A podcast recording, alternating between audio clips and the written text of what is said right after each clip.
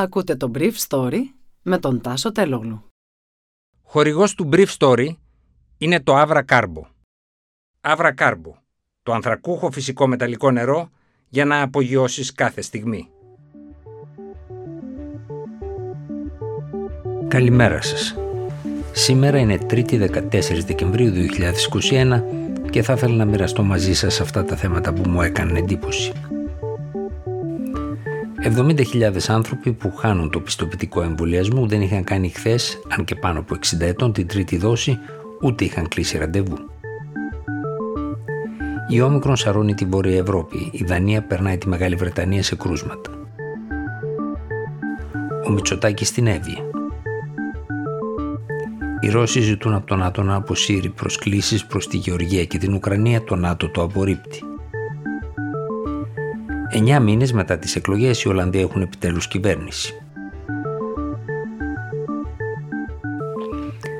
Από τις 14 Νοεμβρίου 469.000 άνθρωποι έκλεισαν μέχρι χθες ή έκαναν την πρώτη δόση του εμβολίου, κάτι που κατά τον ψηφιακό υπεύθυνο της εμβολιαστικής εκστρατείας Κώστα Χαμπίδη δείχνει ότι οι εμβολιασμένοι με τους ανεμβολίαστους δεν χωρίζονται με συνικά τύχη. Ο Χαμπίδης μίλησε χθες το απόγευμα στο συνέδριο για τα οικονομικά της υγείας που γίνεται επί την αιγίδα του καθηγητή Γιάννη Κυριόπουλου κάθε Δεκέμβριο και έδωσε μία σειρά από αριθμούς που δείχνουν σαφή βελτίωση της εμβολιαστικής κάλυψης τον τελευταίο μήνα. Την αναμνηστική δόση την έχουν κάνει ή έχουν κλείσει ραντεβού για να την κάνουν σχεδόν 2,9 εκατομμύρια πολίτες, ενώ χθες την ώρα της ομιλίας του, δηλαδή γύρω στις 5 το απόγευμα, 117.000 άτομα είχαν εμβολιαστεί εκ των οποίων 79.000 με την αναμνηστική δόση και 16.258 με την πρώτη. Συνολικά το εμβολιαστικό πρόγραμμα κινείται σε ρυθμούς ψηλότερους από εκείνους του Μαΐου. Ταυτόχρονα όμως, χθες 13 Δεκεμβρίου, σχεδόν 150.000 άνθρωποι άνω των 60 κινδύνευαν να χάσουν το πιστοποιητικό εμβολιασμού καθώς δεν φαινόταν να κλείνουν ραντεβού για την αναμνηστική δόση. Περισσότερες διευκρινήσεις έδωσε μία ώρα αργότερο υπεύθυνος της καμπάνιας Μάριος Θεμιστοκλέου. Σε ό,τι αφορά τους πολίτες άνω των 60 ετών, είπε ο κ. Θεμιστοκλέος που το 7 μήνο από την ολοκλήρωση του εμβολιασμού τους λήγει σήμερα, δηλαδή χθες, πρώτη μέρα εφαρμογής του μέτρου για την αναμνηστική δόση, έχουν ήδη εμβολιαστεί 1.075.000 που αντιστοιχεί στο 87% της ομάδας αυτής. Οι υπόλοιποι 163.000 πολίτες που δεν έχουν εμβολιαστεί έχουν κλείσει ραντεβού. Οι 90.000, εκ των οποίων οι 45.000 στο επόμενο πενταήμερο.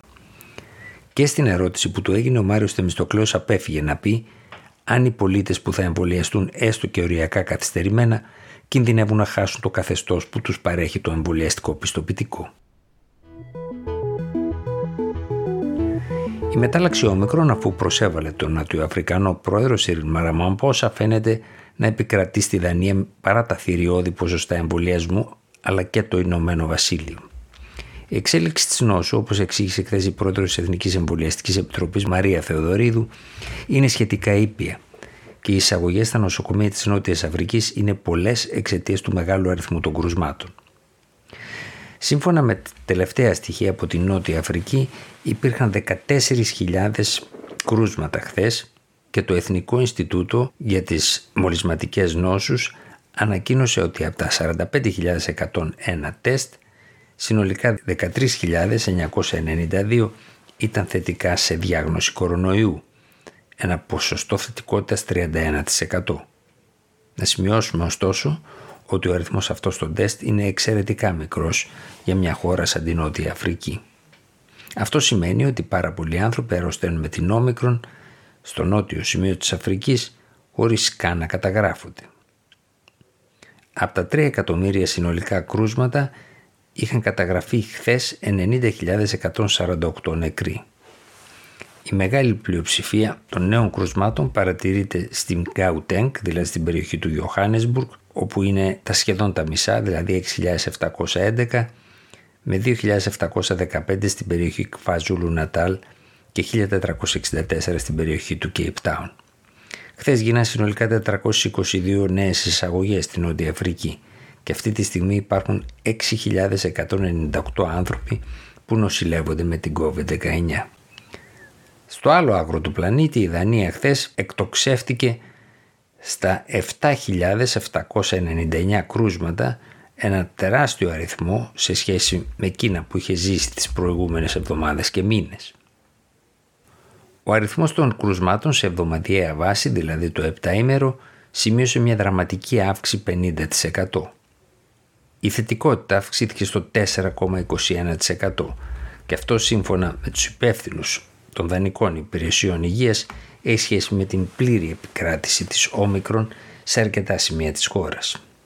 480 άνθρωποι νοσηλεύονται, 12 περισσότεροι από την Κυριακή. Συνολικά στη Δανία καταγράφηκαν 3.437 περιπτώσεις με την μετάλλαξη όμικρον. Η αύξηση μεταξύ Κυριακής και Δευτέρας είναι 966 περιπτώσεις. Μεταξύ Σαββάτου και Κυριακής ήταν 631 και μεταξύ Παρασκευής και Σαββάτου 560. Το Serum Institute, δηλαδή ο σύμβουλος της δανεικής κυβέρνησης, προέβλεψε χθες ότι η όμικρον μπορεί να γίνει η κυρίαρχη μετάλλαξη αυτή τη βδομάδα στο μικρό κράτος του Ευρωπαϊκού Βορρά. Έτσι, οι δανεικές αρχές πρότειναν χθες σε όλους τους κατοίκους της χώρας, πάνω από 40 χρονών, να εμβολιαστούν με μία τρίτη δόση. Το συνολικό ποσοστό των εμβολιασμένων στη χώρα πλησιάζει το 80,6%. Ο Πρωθυπουργός Κυριάκος Μητσοτάκης επισκέπτεται σήμερα για πρώτη φορά την Εύη έξι μήνες μετά την καταστροφική πυρκαγιά του περασμένου Αυγούστου που έκαψε πάνω από ένα εκατομμύριο στρέμματα. Σύμφωνα με πληροφορίες μου, ο Πρωθυπουργός, συνοδευόμενος από το Σταύρο Μπένο και αρκετούς υπουργούς, θα παρουσιάσει κάποιες από τις εμβληματικές παρεμβάσεις του σχεδίου Μπένου για την περιοχή που αφορούν έργα υποδομών, το χωρικό σχεδιασμό, αλλά και όσα έργα ο Μπένος θεωρεί έργα φωτοδότες, δηλαδή έργα μετάβασης σε ένα σχέδιο μετατροπής περιοχής σε ολοκληρωμένη χωρική παρέμβαση με εθνικά και ευρωπαϊκά κονδύλια.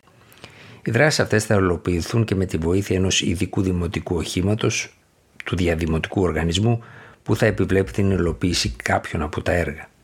Ω τον Μάρτιο του 2022 πρέπει να είναι έτοιμη η πρώτη φάση των μελετών που θα ολοκληρωθούν ένα εξάμεινο αργότερα. Η Ρωσία ζήτησε από τον ΝΑΤΟ να αποσύρει τις προσκλήσεις του προς τη Γεωργία και την Ουκρανία να ενταχθούν στην Βόρειο Ατλαντική Συμμαχία. Οι προσκλήσεις αυτές είχαν διατυπωθεί στη συνάντηση στο Βουκουρέστι το 2008 και ο πρόεδρος Πούτιν ξαναέβαλε στο τραπέζι τις ρώσικες αντιρρήσεις δημόσια τις τελευταίες εβδομάδες. Αν και η Ρωσία ήταν πάντα αντίθετη με τη διεύρυνση του ΝΑΤΟ στην περιφερειά της. Ο Γενικός Γραμματέας της Συμμαχίας Γιάνν Στόλτεμπεργκ απέρριψε το ρωσικό αίτημα. Η Ουκρανία ανακοίνωσε χθες ότι η Ρωσία δέσμευσε το 70% της Αζωφικής θάλασσας για ασκήσεις, αποκλείοντας μια σειρά από λιμάνια της όπως η Μαριούπολη. Την ίδια ώρα, ο Γερμανός καγκελάριος Όλαφ Σόρτ απέφυγε να απαντήσει στο ερώτημα αν η χώρα του θα μπλοκάρει τον αγωγό ρωσικού αερίου Nord Stream 2 στην περίπτωση που η Μόσχα επιτεθεί στην Ουκρανία. Όπως έγραψε η Bild, η καγκελάριος Μέρκελ μπλόκαρε την παράδοση αντιδρόουν όπλων από τον ΝΑΤΟ στην Ουκρανία την ίδια ώρα που οι νέοι εταίροι του νέου καγκελάριου, του Σόλτς δηλαδή, το κόμμα των Πρασίνων, υποστηρίζει ανοιχτά τον εξοπλισμό της Ουκρανίας. Και οι Αμερικάνοι πάντως φαίνεται ότι έχουν μπλοκάρει μια σειρά οπλικών συστημάτων προς την κυβέρνηση του Κιέβου για την ώρα τουλάχιστον. Ο Μάρκ Ρούτε θα είναι και πάλι πρωθυπουργός της Ολλανδίας, επικεφαλής μιας κεντρώας κυβέρνησης τριών κομμάτων του κεντροαριστερού φιλελεύθερου Δημοκράτης 66 του δικού του κεντροδεξιού κόμματος ΒΒΔ και του Χριστιανοδημοκρατικού κόμματος. Η επικεφαλής των Δημοκρατών 66 Ζίγκριντ Κάαγκ, πρώην Υπουργός Εξωτερικών, που διαφωνούσε με τη συμμετοχή του δεξιού Χριστιανοδημοκρατικού κόμματος, ενέδωσε τελικά το Σεπτέμβριο. Ο Ρούτε είναι ο μακροβιότερος πρωθυπουργός χώρας μέλους της Ευρωπαϊκής Ένωσης μετά τον Ούγκρο Βίκτορ Όρμπαν.